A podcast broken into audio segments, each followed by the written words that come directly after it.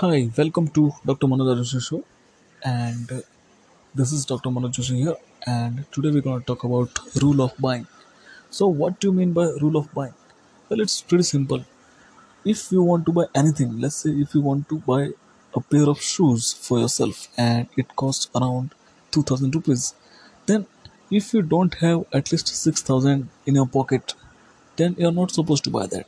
That means whatever stuff or whatever things you want to buy, and if you do not have three times money of that in your pocket, then better to hold on for some more time. And when you'll be able to generate three times of money, and then only you'll be able to buy that thing or buy that stuff. So that is what the rule is called the rule of three, right? The rule of buying and that's really important. Well, it comes under financial education, and it's my specialty on this show to share something amazing regarding financial education. And today we are talking about rule of buying. So it's very simple.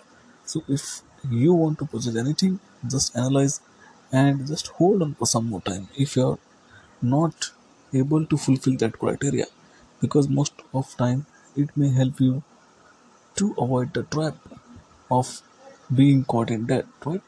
So that's really important. And if you really want to buy anything, just make sure you have three times of money of that. Let's say if you want to buy a motorcycle tomorrow, and if that price of that bike is sixty thousand, make sure you have at least one lakh eighty thousand with you, and then you are supposed to. So this is how the rule stands, right? That's why if you really want to buy that bike of 60,000, you must have 1 lakh 80,000 rupees. That means 3 times rupees, 3 times of money at least you must have so that you smoothly will be able to buy that.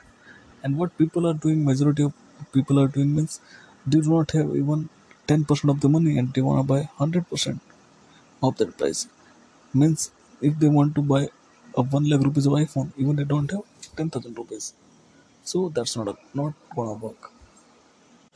So always make sure that if you really want to buy anything, just you should have three times of money of that. And that's how you should grow well financially. Thanks for listening.